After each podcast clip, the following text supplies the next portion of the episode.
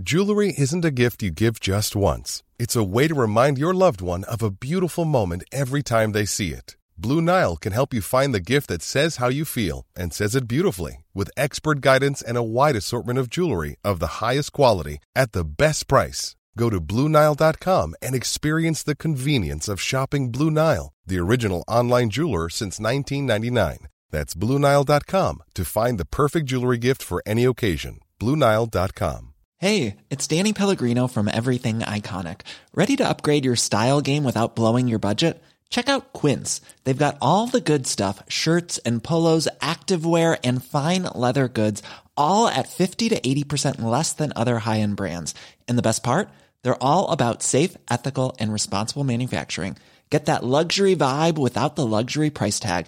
Hit up quince.com slash upgrade for free shipping and 365 day returns on your next order. That's quince.com slash upgrade. Parce que c'est dit car tout ceci demeure des théories ou la perception de chacun. Nous vous recommandons de garder un esprit critique ou sceptique sur ce que vous entendez ici comme ailleurs. Bonne écoute, bonne réflexion. Voici votre émission Vente fraîcheur. Alors, c'est avec plaisir que je reçois Brigitte Arouni et Éric Laliberté. Allô? Ben, allô, Manon. Hey, vous revenez d'un beau périple, vous autres. hein? Ah, ça a été extraordinaire. hâte que vous nous en parliez. Oui, effectivement, vos visages sont rayonnants. On salue ceux qui nous regardent euh, via la plateforme Facebook, sur la page Vente fraîcheur également. Merci d'être là. Si vous préférez nous écouter uniquement dans vos oreilles, c'est toujours possible, soit en syntonisant le 969 FM sur votre radio dans la région de Québec, Lévis, Chaudière-Appalaches. Sinon, vous pouvez également écouter via les internets au www.969fm.ca. Brigitte et Eric, pèleriner en zone désertique. Qu'est-ce que c'est ça? Hein? Sur- surtout quand on sait que c'est au, Canada que ça se fait, Eh ben là, ça moi, je questionne pensais encore plus. Vous nous envoyez pas dans le désert, quelque part au Sahara ou Ben, ailleurs? là? on a des déserts au Canada, c'est ça qui est extraordinaire. hein. C'est euh, c'est très peu connu, puis l'Alberta a une section euh, au sud de la province qui est semi-désertique, hein, qu'on dit, qu'on appelle les Badlands. On va en retrouver un peu partout euh, au Canada. Il n'y en a pas beaucoup, là, je dis un peu partout. Il n'y en a pas beaucoup. Je sais qu'il y a un autre site du côté de l'Ontario, mais euh, principalement, c'est en Alberta qu'on va retrouver ce qu'on appelle les Badlands. Mais là, comment vous avez fait pour découvrir cet endroit-là, deux? Ça fait quand même cinq années qu'on va en Alberta pour travailler avec différents groupes de franco-albertains. Et comme tout bon Québécois, on avait l'habitude d'aller marcher dans les Rocheuses, mais à chaque année, ils nous demandent de, de découvrir un nouveau lieu. Alors, on s'est mis à chercher, mais où amener marcher nos franco-albertains? Et puis, euh, ben, on est tombé sur ce- cet endroit-là qui s'appelle Drumheller, qui est quand même une ville très connue. Puis elle est connue pour plusieurs raisons, pas juste pour l'environnement euh, géologique particulier, mais pour tout ce que ça a d'historique également. Oui, Mhm. c'est c'est le site où ils ont découvert les dinosaures hein, au Québec, euh, en, Al- en Alberta, au Canada. Euh, je, je portais toujours à dire au Québec. Il y a plus grand que le Québec. Un autre qui me parle de dinosaures cette semaine. J'ai fait une expérience avec euh, des Des dinosaures. dinosaures? ah oui. Oui, oui, oui. Non, c'est pas vrai, c'était des dragons. Je me suis trompée. Je me suis trompée. Oh mon Dieu, parce que ça, ça semble tellement Ça se irréaliste hein, de toute façon. Mais revenons à, nos, à notre sujet principal aujourd'hui. Et il y a- donc, il existe, il existe plusieurs sites comme ça. Mhm. Oui, ben, les Badlands de l'Alberta sont, euh, comme euh, je disais, ça commence à peu près à la hauteur de Red Deer. La ville est, est située au nord euh, de Calgary. Puis là, si on descend vers le sud, en diagonale vers l'est, on va arriver à Drumheller en suivant la rivière Red Deer. Puis ça va descendre jusqu'à la frontière américaine. En fait, c'est assez fascinant parce que quand on part des Rocheuses et qu'on s'en va vers Drumheller, à un moment donné, l'Alberta, c'est juste des grands, grands champs plats, plats, plats, avec absolument rien, des routes droites et quadrillées. Euh, mais pour aller à Drumheller, on tourne et on descend dans une vallée et en moins d'une minute, on est plongé dans un univers complètement différent qu'on ne suspectait pas parce que la rivière a creusé cet endroit-là. Euh, c'est une, euh, un matériau. euh, C'est fait surtout de glaise, c'est sédimentaire Oui. et c'est de la glaise. Et, et puis c'est à l'époque de la dernière glaciation que tout s'est creusé, ça, ça a ravagé la région et que ça a fait apparaître tout le, le site comme tel. Puis ça a mis en évidence, c'est ça en même temps, les fossiles qui datent d'il y a 60 millions d'années euh, dans le secteur. C'est d'ailleurs devenu un site protégé. Ça fait partie du patrimoine, mondial de l'UNESCO depuis 1979, euh, les Badlands. Oui, j'ai vu des photos sur euh, la page Facebook de Bottes et Vélo et certaines de vos photographies, je trouvais que ça ressemblait au Grand Canyon. Plusieurs le disent, oui. C'est vrai, puis ça, ça, peut ressembler. J'ai, lu que ça ressemblait à euh, un des déserts aux États-Unis, mais ça ressemble aussi beaucoup au désert de Gobi et au désert de Mongolie, comme c'est la formation qui est faite comme ça. C'est des dépôts de cendres et de sédiments que l'eau a lissé euh, graduellement et où rien ne peut pousser. C'est parce que la, la, la, roche est trop friable, donc il n'y a rien qui peut s'agripper. Et c'est très euh, sec comme terre, c'est très argileux. Il n'y a rien qui, qui, pousse là, à part des cactus. Il y a, peu de végétation. Donc, il y a des cactus. Peu, un vrai mais désert. Son nom ne l'avantage pas non plus, hein? Badlands. Badlands, mm -hmm. ben en fait, les premiers colons ont appelé ça, en fait, les premiers Amérindiens appelaient ça les mauvaises terres. Les, premiers Français qui se sont rendus jusque-là appelaient ça des mauvaises terres parce que le sol devient extrêmement boueux. C'est très difficile de marcher là, même avec un cheval. C'est très difficile, c'est glissant et c'est donc, c'est des terres qui se traversaient mal, c'est des terres qui ne se cultivent pas. Donc, ça a vraiment pris des allures de mauvaises terres inutiles où on ne développe rien. Jusqu'à temps que M. Drumheller, lui, il se dise non, je pense qu'il y a moyen de creuser dans le sol. Et au sol, c'est là qu'on a des différents euh, gisements, euh, mines et pots où on a retrouvé des minéraux intéressants à, à aller chercher. Mais sur la Terre, il n'y a pas grand-chose à trouver. Effectivement. Donc, Badland, euh, ça, oui. ça, vaut son nom à ce premier qui est venu, qui n'a oui. pas été hyper original, mais à mon avis, il aurait pu choisir quelque chose de plus beau que ça pour parler de ces belles terres-là. Mais ça s'appelle comme ça. Mais ça Et... a été aussi un site, si pour les premiers colons, c'est un site qui est, qui est mauvais, c'est les mauvaises terres. Chez les Autochtones, c'était autre chose. Ben, c'est ce que j'allais dire. Il y a quand même une richesse spirituelle, là. Mm -hmm. Oui, parce que c'est dans l'espace du désert, chez les, la, la, tribu Sixikas, je ne sais pas si je le prononce bien, en fait, on, nous, on les appelait les Pieds Noirs hein, dans la région du parc national de Writing on Stone, qui est complètement, la partie des Badlands qui est complètement au sud de l'Alberta. Eux, ils voyaient un lieu spirituel important euh, parce que dans le désert, il se passe des choses inusitées, on vit des expériences et pour eux, euh, c'était vraiment un lieu spirituel important sur ce plan-là. L'espace le, du désert euh, permet un type d'expérience spirituelle qui est autre. Euh, puis, ben, c'est ça. On lui accordait beaucoup d'importance à l'époque avec les Premières Nations. C'est un héritage qui est quand même riche. Mais oui. Qu'est-ce que vous avez expérimenté là-bas dernièrement, là? Bien, euh, on a, euh, ce qu'on a fait, nous, ça n'a pas été une expérience qui est très, très longue. C'était vraiment juste une, ex, une, introduction à cette expérience au désert. Des gens pourraient vivre euh, des expériences plus longues. Je sais qu'il s'en fait du côté du Sahara ou il y a, dans différents déserts à travers le monde. D'ailleurs, Éric Emmanuel Schmitt a écrit un beau petit oui. roman sur son expérience au désert, sa nuit de feu qu'il a vécu au désert. Mais euh, ici, c'était d'introduire les gens à l'expérience, de leur faire goûter l'expérience du désert avec tout ce que ça peut avoir de déstabilisant, parce que justement, on se retrouve dans un environnement qui est complètement autre. L'expérience pèlerine c'est, est minimaliste à la base, euh, donc elle veut se dépouiller. Ouais. On voyage juste avec notre sac à dos, on a très peu de choses. Mais là, en plus, l'environnement est dépouillé en lui-même. Fait qu'on porte attention à des détails qu'on n'aurait pas fait, qu'on aurait, auxquels on n'aurait pas porté attention autrement. Et parlant de dépouillement, hein?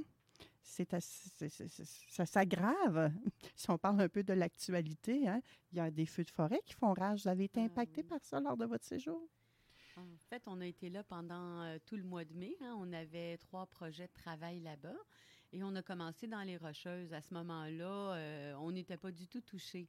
Mais quand on est arrivé à Edmonton, euh, là, vraiment, il y avait de la fumée. Puis à Drumheller, euh, on était quand même à un bon 200-300 km de, des feux.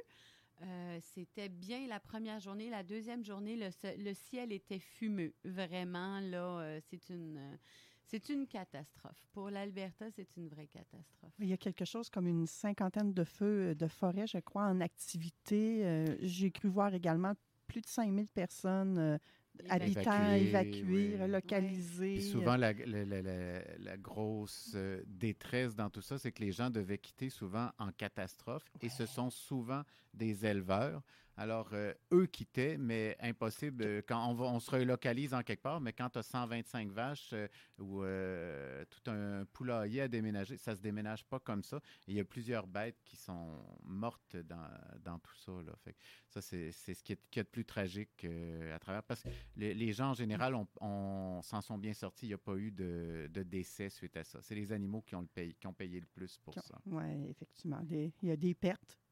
Beaucoup d'argent derrière tout ça aussi, beaucoup d'efforts, beaucoup de Mhm. découragement. Donc, on va leur souhaiter euh, Mais quelque chose tout qui le est dû courage aussi, nécessaire. quelque chose qui est dû aussi au changement climatique. hein. On voit que le- il y en a de plus en plus et c'est tôt durant l'année. Ils ont des sécheresses. Il y a, il y a Oui. pas- il y a moins d'eau. Les glaciers ont fondu plus tôt. Il y a moins d'eau dans les rivières. Il y a- et C'est ça. Il y, a, il y a quelque chose qui se transforme et ça devient de plus en plus sec euh, dans cette région-là. Oui. Comment et l'Alberta est encore en alerte, là, d'ailleurs. Ils ont Oui. Ah peur oui. que ça s'aggrave de plus en plus. Et par curiosité, je me suis permise d'aller voir tout à l'heure au Québec. On en a-tu présentement des feux de forêt? On en aurait cinq en activité Ah. qui seraient maîtrisés ou euh, Mhm. sous contrôle. Donc, on- rien de comparable. là. Non. Pour l'anecdote, si on a découvert en Alberta que Google Maps nous indique les, les incendies incontrôlés quand on tape incendie incontrôlé sur Google Maps. C'est surréel, mais en Mm. même temps, pour des gens qui font euh, des pèlerinages comme vous le faites, c'est un outil hyper pratique. Mais oui, parce qu'on a eu à traverser une zone justement qui était en danger. Et euh, quand on a terminé à Jasper, on se dirigeait vers Edmonton et euh, on allait reconduire le groupe avec qui on venait de terminer à l'aéroport. Il fallait traverser une section qui, était, qui avait été évacuée pour euh, les incendies. Et ben, ça a permis de voir si la, route était fermée ou quoi, puis c'était quoi l'étendue. On, a un peu la, carte de- des dégâts que ça cause et du- de l'étendue du feu. Mais oui, ça permet de nous situer et de voir qu'est-ce qui est en, en cours. Puis, il nous donne des liens en même temps pour avoir plus d'informations vers euh, le, le- gouvernement de l'Alberta. Donc, à quelque part, ça vous permettait de vous sentir en sécurité, je présume? Ben oui, c'est ça. C'est un outil de plus. Hein? Puis, on va en reparler tantôt des outils, justement, dans ce type de pèlerinage-là dans le désert. Oui, et on y revient vraiment à qu'est-ce qui vous amène à aller pèleriner là? Pourquoi choisir un, pèlerin- un pèlerinage semi-désertique? là? En fait, comme je disais, ça fait plusieurs années qu'on qu'on travaille avec les Franco-Albertains et à chaque année, ils nous demandent de les amener dans un cadre de déplacement intérieur-extérieur. Donc, on les amène marcher à différents endroits pour vivre le, pour vivre le pèlerinage, le dérangement, la déstabilisation. Et cette fois-ci, aller dans le désert avec eux, c'était de leur faire découvrir une autre facette. On avait fait déjà marcher Banff, marcher Jasper, marcher Lac-la-Biche. Il nous fallait quelque chose de différent, de nouveau, d'inusité. Et le désert invite à, comme le disait Eric, à un dépouillement, à un vide. Et le vide, ben, dans nos vies modernes, on n'en a pas souvent. On n'a pas ni le vide de bruit, ni le vide de matériel, le vide de présence humaine. Alors, euh, vivre la traversée d'un désert, c'est quelque chose euh, qui, qui nous fait peut-être prendre conscience qu'il faudra en avoir plus souvent dans nos vies de ce vide-là. Oui, mais là, euh, explique-nous, euh, Éric ou euh, Brigitte, dans une zone comme ça, on ne retrouve pas de toilette où on veut, pas de restauration non plus, pas d'albergué, pas d'hébergement? On n'est pas. euh, un- la zone désertique est pas très large et n'est jamais très loin des villes en même temps. On est toujours un peu. euh, euh, on n'a on n'a jamais euh, des dizaines de kilomètres à faire avant de tomber sur un, un village. C'est- pas la traversée du Sahara, là. hein. Non. C'était, c'était des Ah non, c'est une pratique pour aller vers le C'est ça. Sahara. C'est ça. Mais quand même, là, ça sort de notre zone de confort. Là. Oui. Oui, parce que c'est surprenant, parce que malgré que ce soit tout petit, parce que c'est vraiment une zone qui longe la rivière Red Deer. Un corridor. C'est un corridor vraiment qui est semi-désertique, qui longe la rivière. Et dans ce corridor-là, mais aussitôt que tu rentres dans les Badlands, c'est facile de se perdre. Parce que tout se confond rapidement. Il n'y a plus aucune construction humaine, euh, il n'y a aucun point de repère, euh, tout se ressemble. Le euh, sable reste du sable. Ouais. oui, La petite montagne. les petites ouais. collines. Tout nous a l'air. pa- Les collines sont toutes pareilles. C'est toujours, on dirait, on dirait que c'est toujours le même paysage qui se répète et se répète. Et moi, je l'ai vécu parce que quand on est arrivé, je- tout de suite, j'ai dit à Brigitte, ben, je m'en vais repérer avant que le groupe arrive, commencer à regarder la, la- la section qu'on va marcher. Et euh, tout de suite, j'ai marché peut-être euh, 20 minutes. Puis je, je me vire de bord à un moment donné, puis je regarde derrière moi, puis j'arrivais même plus à, voir, à pouvoir dire par où je suis arrivé. Oh my God. J'avais, j'étais à peine entré dans le désert. Fait, Ok. Tu vois comment c'est. Fait que ça prend des outils en même temps pour se repérer. Fait que, oui, c'est quoi? On fait comme le petit pousset, puis on sème des petites graines. Non, c'est puis c'est là que nos outils d'aujourd'hui sont importants. Euh, le téléphone va de le téléphone intelligent avec les cartes et tout, ça va devenir très utile pour Le réseau est bon même dans le désert. Oui, ben en tout cas dans ce secteur-là, je La dis pas que dans le. Sahara. Dire qu'il y a des endroits encore, même au Québec, où le réseau est, Mm, excusez-moi le mot, pourri. Mhm. Et là, vous êtes dans plein désert, puis ça, Ça fonctionne. Oui, mais ce qu'il faut se dire aussi, c'est que si on télécharge nos cartes d'avance, même s'il n'y a plus de réseau, on arrive à nous géolocaliser Oui, quand ça. même. Ça permet de voir où on est situé sur la carte, puis juste en suivant le petit point bleu qui nous indique sur la carte, ben on arrive à, à s'orienter puis dire ben je m'en vais dans telle direction, je veux rejoindre tel chemin ou tel bâtiment. Euh, ça permet de s'orienter. Fait que ça c'est minimalement ça au moins c'est là. Mais ensuite de ça, si on a aussi la fonction, on le met sous la fonction euh, euh, comment euh, par satellite, on voit les, on voit le paysage et tout ça. là, C'est une OK. image, c'est pas juste le dessin des routes. Ben on peut voir apparaître dans ces images-là des sentiers qui se sont faits. Parce que c'est sûr qu'on est dans le désert, mais on est proche des villes et il y a des gens qui vont faire du quatre roues dans ce coin-là. Ou Fait du que- vélo de Ou montagne. du vélo de Oh. montagne. oui. Oui. Fait qu'il y a des sentiers qui se sont tracés à force de passer parce que les gens utilisent les mêmes chemins. Est-ce que la cohabitation de tout ce beau monde-là se passe quand même bien? C'est sécuritaire pour euh, les marcheurs?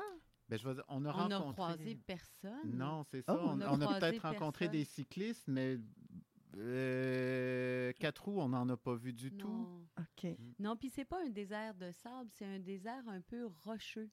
hein. Donc, euh, les- comme on dit, c'est pas juste qu'on voit pas sa route, c'est qu'il y a tellement de routes, il y a tellement de tracés, il y a tellement de possibilités.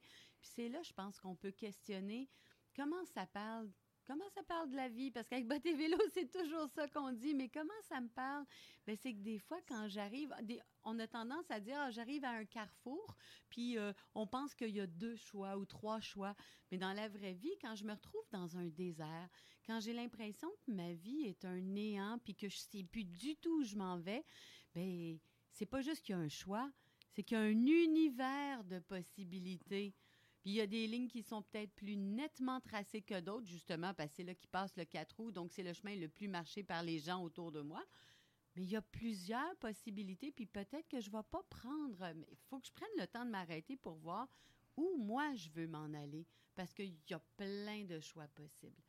Puis dans le désert, ben c'est ça. C'est que j'ai l'occasion juste d'avoir du temps avec moi pour entendre en moi c'est quoi qui vibre puis qui me dit, tu sais, mon, ai- mon aiguille, ma boussole intérieure, elle m'oriente vers quoi?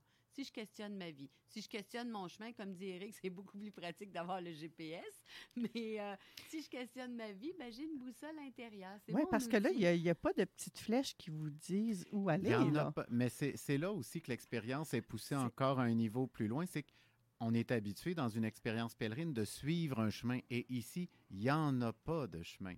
Hein. Le chemin est à découvrir. Le chemin est à, à- à- Il se trace au fur et à mesure que j'avance. Diriez-vous qu'on va là pour une première expérience, pour des habitués, pour quelle clientèle va là? Euh, Ben, je pense qu'en tout cas, si on y va, il faut, euh, faut bien se préparer à vivre l'expérience. Je n'irai pas dans n'importe quel environnement je- et je crois que les Badlands sont une belle expérience pour quelqu'un qui veut commencer à vivre une expérience pèlerine dans le désert, euh, se familiariser avec l'expérience. J'irai pas dans le Sahara euh, vivre Oui, ça euh, parce que l'immensité et c'est complètement autre chose, les températures et tout et tout. Même si on a eu très chaud dans ce désert-là, c'est rien de comparable avec le Sahara. Mais je crois qu'on a une expérience ici spirituelle qui peut être très intéressante, mais aussi en même temps sécuritaire parce qu'on n'est jamais trop loin. S'il arrive quoi que ce soit, moi j'avais réussi à faire un, un tracé qui permettait au groupe que je savais que régulièrement j'avais des sorties qui me permettaient de dire ben on rejoint la route ici s'il y a quelque chose là, euh, qui arrive. Fait que c'est- mais en même temps, quand le groupe part puis qu'il ne le sait pas, ça, tu as vraiment l'impression d'être Seul à au l'autre bout du monde. Seul au monde, en plein désert. Oui. J'imagine. On, on se prépare comment à ce type de pèlerinage-là? Avec beaucoup d'eau. oui, ça prenait beaucoup d'eau. Tu pars pas juste avec ton, deux- ton petit sac de 2 litres, là, parce que je présume que c'est pas suffisant. En fait, euh, comme nous, on amène les gens marcher dans un contexte quand même sécuritaire et encadré, je crois que deux litres d'eau, c'était suffisant pour euh, l'aventure qu'on s'en allait vivre parce que on partait quand même de notre hôtel. hein. On n'était pas dans une tente, que je répète, on n'était pas au Sahara, là. Mais, euh, et, on, et on terminait, euh, on terminait dans la ville. Donc, on allait d'un point de service à un autre. Une journée de marche, c'était parfait. Mais partir plus longtemps, quelqu'un qui se dit, ben moi, je m'aventure, euh, ben ça, faut partir avec un petit peu plus d'équipement, là, euh, parce qu'il n'y a vraiment aucun service dans ce secteur-là. Nous, on a fait une boucle. En fait, on a fait deux journées de, de, de courtes saucettes. Ça a l'air drôle, hein? Une saucette dans le désert. Une saucette, pas d'eau? Et, et là, j'imagine que c'est préférable de partir en groupe plutôt Oui. que de partir seul? Tout à fait. Oui, puis la force du groupe va être drôlement intéressante. On l'a vu, hein, l'effet que ça a eu sur le groupe, parce que, bon, comme il y a des sections où on on n'est pas sur des sentiers, on trouve des sentiers tout à coup, on fait un petit bout parce que ça s'en va dans la direction qu'on veut aller, mais à un moment donné, il faut le quitter, le sentier, pour aller rejoindre un autre sentier euh, qu'on aperçoit, euh, qui a été tracé, comme je disais, par soit les, les, les, vélos de montagne qui sont passés par là ou par euh, euh, des quatre roues. Euh, ben, faut trouver son chemin à travers tout ça. Et là, on se retrouvait dans des contextes parfois que c'était pas toujours évident hein, de traverser, de monter, de, de grimper, de passer dans des, des failles entre euh, dans la colline pour arriver à monter, traverser, puis aller de l'autre côté. Puis l'entraide que ça a généré était vraiment belle à voir dans le groupe, comment tout le monde se tenait. Je me souviens d'une scène à un moment donné où la pente était vraiment abrupte, puis là, tout le monde s'est tenu par la main pour descendre Faire une puis chaîne. faire une chaîne humaine Oui. pour descendre et s'aider. C'était vrai, ça, ça crée un climat, une vie d'ensemble qui est vraiment extraordinaire. Puis, puis qui donne matière aussi à faire, encore une fois, un parallèle avec dans ma vie, quand je traverse un moment où j'ai le sentiment d'être seule au monde. Mais non, si je porte attention, déjà là, dans ce désert-là, on entendait des grillons, on a vu des sauterelles, on a vu des oiseaux, il y avait des belles petites fleurs du désert. Donc, il y a de la vie. Même dans le désert, il y a de la vie quand je prends le temps de m'arrêter puis de voir. Puis en plus, je réalise que dans les moments difficiles, il y a du monde autour de moi. C'est à moi d'accepter la main qui est tendue. C'est vraiment, euh, je peux donc de marcher avec notre groupe dans un, contexte comme celui-là, ça, ça nous donne encore plus d'éléments pour observer. C'est vrai. J'en ai traversé des déserts dans ma vie. Puis c'est vrai, il n'y avait pas une cinquantaine de personnes autour de moi, mais celles qui étaient là ont été d'une richesse. On a marché main dans la main. Elle m'a, m'a, elle m'a épaulée, elle m'a encouragée. C'est ça qu'il faut prendre le temps de voir, puis ça donne courage pour les, les, les prochains déserts à venir parce qu'on en traverse tout le temps. Sais-tu ce qui monte, Brigitte? Ça serait tellement une activité, une expérience mémorable en team building. Oui, tout à Vraiment, fait. les gens, des, des équipes de travail, vraiment, là, Oui. partir faire ce genre de petit périple-là, qui ne dure pas très longtemps, là. Non. Non, c'était le temps 48 d'une fin heures? de semaine. Une Un fin de semaine, exactement. Oui. Ben tu vois, nous, c'est dans, le, dans un contexte de pour bâtir une communauté, une Oui. communauté de vie. Et les rôles s'installent et les, les, les personnages s'installent. C'est c'est intéressant à observer. C'est puis ça permet à chacun de dire ben je trouve ma place. Je trouve ma place dans n'importe quel groupe. Je vais réaliser que j'ai ma place. Eric, il dit même le Schtroumpf Grognon fait partie du village. Puis c'est vrai, il a sa place. Oui, oui, il y a le grognon, puis il y a celui qui, qui aime mieux euh, aller en solitaire, qui veut tout le temps se débrouiller tout seul. là. Oui. Pour lui, c'est vraiment une sortie de zone incroyable, là, parce que ça se peut qu'il soit pas capable de la monter, la petite butte, là, où le sable il redescend tout le temps. Ou... Parce qu'on marche pas. On marche pas de la même façon dans le sable qu'on va marcher sur l'asphalte, par exemple. Tout à fait. Puis On, on a besoin les uns des autres Oui. dans tout ça. Puis c'est là qu'on apprend à vivre avec les différences de chacun. hein. Quand on cherche à niveler pour que tout soit pareil, qu'il n'y ait pas. c'est- Il y a toujours, on se rend compte que dans un groupe, il y a toujours quelque chose qui peut nous heurter par nos différences de caractère, euh, de manière de vivre. Mais là, tu disais, malgré tout ça, on peut vivre ensemble et s'entraider. Et la différence fait en sorte que ça me permet de découvrir des choses sur moi, sur l'autre, puis ça me remet en question. C'est parce que je suis confronté à quelque chose de différent qui me dérange que l'expérience se fait et se vit. Mais tellement. C'est vivre en communauté pendant, même si c'est un petit peu de temps, Mhm. ça apporte son lot de bonheur, j'ai envie de dire, son lot de d'accroissement personnel. De, Oui. On sent puissance en même temps. Mais oui, ça peut venir te, chatouiller l'ego. Ça travaille peut l'ego. venir te... Mm. Tantôt, tu as parlé de celui qui qui, qui, qui demande pas d'aide. Puis on est nombreux je- à, à, à Ah. pas oser Oui, aller oui. au-devant, demander. Mm. Mais quand on se retrouve dans des contextes comme ça, puis que ben j'ai plus d'eau ou je- finalement j'ai j'ai pas assez j'ai pas assez de mon lunch ou j'aurais besoin d'un band-aid ou peu importe. Ben là, j'apprends à accepter l'aide. Puis il y en a pour qui ça travaille l'orgueil. hein. On l'a vécu dans le groupe précédent, là. On s'est fait dire ça. Ça a travaillé mon orgueil, mais j'ai réalisé que la famille, c'était peut-être pas toujours juste celle qui est à la maison, que la famille peut être encore plus large que ça. Est-ce que vous allez refaire ce genre d'expérience-là? Qui est autorisé à y aller? Est-ce que nous, les petits Québécois purlines, on peut joindre à vous? Ah, ben c'est sûr, on va sûrement proposer une autre euh, expérience de ce type-là, un de euh, dans le désert, parce que ça a été vraiment, on a, on a beaucoup aimé ce que ça a pu générer comme réflexion et euh, comme euh, comment ça nous permettait d'aller de l'avant avec tout ça. Mais euh, si quelqu'un veut le réaliser par lui-même, c'est possible aussi. hein. Il s'agit de bien s'y préparer, comme je le disais. Par contre, d'avoir les bons outils. Le téléphone intelligent est un outil aujourd'hui dont on ne peut pas se passer dans un contexte comme celui-là.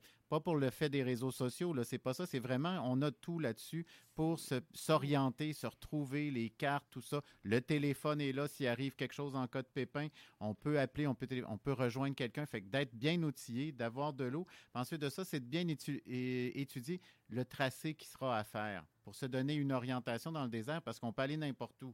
Puis aller n'importe où, ben ça, ça, ça, ça donnera pas grand-chose parce qu'on risque juste d'aboutir nulle part aussi. Fait que, Par exemple, quand on veut partir euh, sur les chemins de Compostelle en Europe, on retrouve plein de documentation. Est-ce que c'est la même chose pour euh, le chemin semi-désertique des Badlands? il y a des sentiers qui sont Oui. tracés, Oui. qui, qu'on peut, sur lesquels on peut avoir accès à travers le site Internet du parc Midland, euh, qui est à Drumeller, ou le Write- euh, Writing on Stone, qui est à- dans le sud de l'Alberta. Il y a aussi des cartes qui sont disponibles quand on va visiter leur site Internet pour en apprendre Puis davantage. sur le site de All Trails aussi, Oui. je veux dire, euh, ceux qui sont amateurs de randonnée, euh, on va trouver beaucoup d'informations pour marcher. All Trails, c'est une application qu'on peut avoir sur nos téléphones aussi, où les gens répertorient des sentiers qui existent ou qu'ils ont fait, une- une- un chemin qu'ils ont fait par eux-mêmes, et ils tracent une carte qu'on peut ensuite suivre à travers l'application pour s'orienter sur euh, le chemin. Brigitte Arouni et Éric Laliberté, à chaque fois que je vous reçois à l'émission, j'ai l'impression que vous amenez le pèlerinage à un autre niveau et tout le temps un petit peu plus haut, un petit peu plus haut, un petit peu plus haut. Qu'est-ce qui va nous attendre la saison prochaine? Allez-vous avoir encore des choses à nous raconter? Bon, on devrait bien, hein? On On a Ah oui, toujours, on vous, en a- vous découvre avez tout le temps des surprises dans votre petite poche. C'est génial. Merci de nous amener cette richesse-là, parce que sans vous, euh, en tout cas moi, la première, je ne connaîtrais pas ça. Et j'imagine qu'il y a plein d'auditeurs qui font des belles découvertes grâce à vous deux. Merci de nous faire découvrir autant le Québec, le Canada que d'autres places dans le monde. Vous êtes génial. Géniaux, je devrais dire, vous êtes deux. Merci de nous recevoir. C'est un plaisir de le faire euh, avec toi, de faire découvrir tous ces chemins-là avec toi. Je vous souhaite un magnifique été à tous les deux parce que c'est votre dernière présence aujourd'hui. Ensuite Ben de oui, ça, ça va déjà, être les vacances. J'imagine que vous allez marcher quelques kilomètres encore cette année. pendant on va être l'été. plus tranquille durant l'été, puis ça, on pourra te parler d'autres choses plus tard, de ce qui se prépare pour l'été. Oh, génial! Alors, bon été! Merci. Pour aussi. ceux qui sont sur euh, le direct euh, sur la page Facebook, vous allez devoir changer de direct, puis on va parler de la neutralité alimentaire avec euh, Isabelle Mignot. Ensuite de ça, on va parler d'un nouvel organisme sans but lucratif qui s'appelle Textiver. Et on va finir l'émission aujourd'hui avec Jean Nadeau qui va nous parler de cette façon de se calmer le pompon et de cesser de trop, trop, trop penser. Hmm, je me demande s'il va parler de pèlerinage, mais hâte de voir ça. À tout de suite après la pause. Aimez-nous sur Facebook, c'est. Mom deserves the best, and there's no better place to shop for Mother's Day than Whole Foods Market. They're your destination for unbeatable savings, from premium gifts to show-stopping flowers and irresistible desserts. Start by saving 33% with Prime on all body care and candles. Then get a 15-stem bunch of tulips for just $9.99 each with Prime. Round out Mom's menu with festive rosé, irresistible berry chantilly cake, and more special treats. Come celebrate Mother's Day at Whole Foods Market. Even when we're on a budget, we still deserve nice things. Quince is a place to scoop up stunning high-end goods for 50 to 80% less than similar brands. They have buttery soft cashmere sweaters starting at $50, luxurious Italian leather bags, and so much more. Plus, Quince only works with factories that use safe, ethical, and responsible manufacturing. Get the high-end goods you'll love without the high price tag with Quince. Go to quince.com/style for free shipping and 365-day returns.